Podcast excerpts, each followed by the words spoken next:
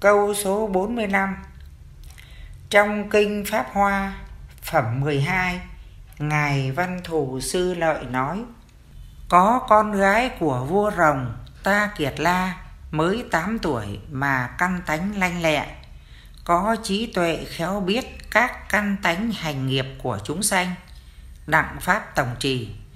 Dạ, xin giải thích đoạn văn trên cho chúng tôi được rõ à. Câu này tôi giải thích chớ không giảng rõ.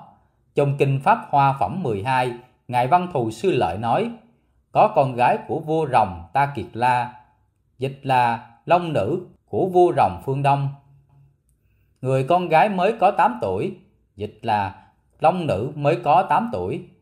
Căn tánh lanh lẹ, nghĩa là căn tánh làm gì cũng rất nhanh.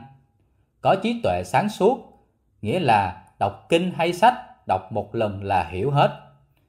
Khéo biết các căn tánh hành nghiệp của chúng sanh, nghĩa là biết được nghiệp của người khác. Đặng pháp tổng trì, dịch là giữ được tất cả các kinh hay sách của Đức Phật dạy.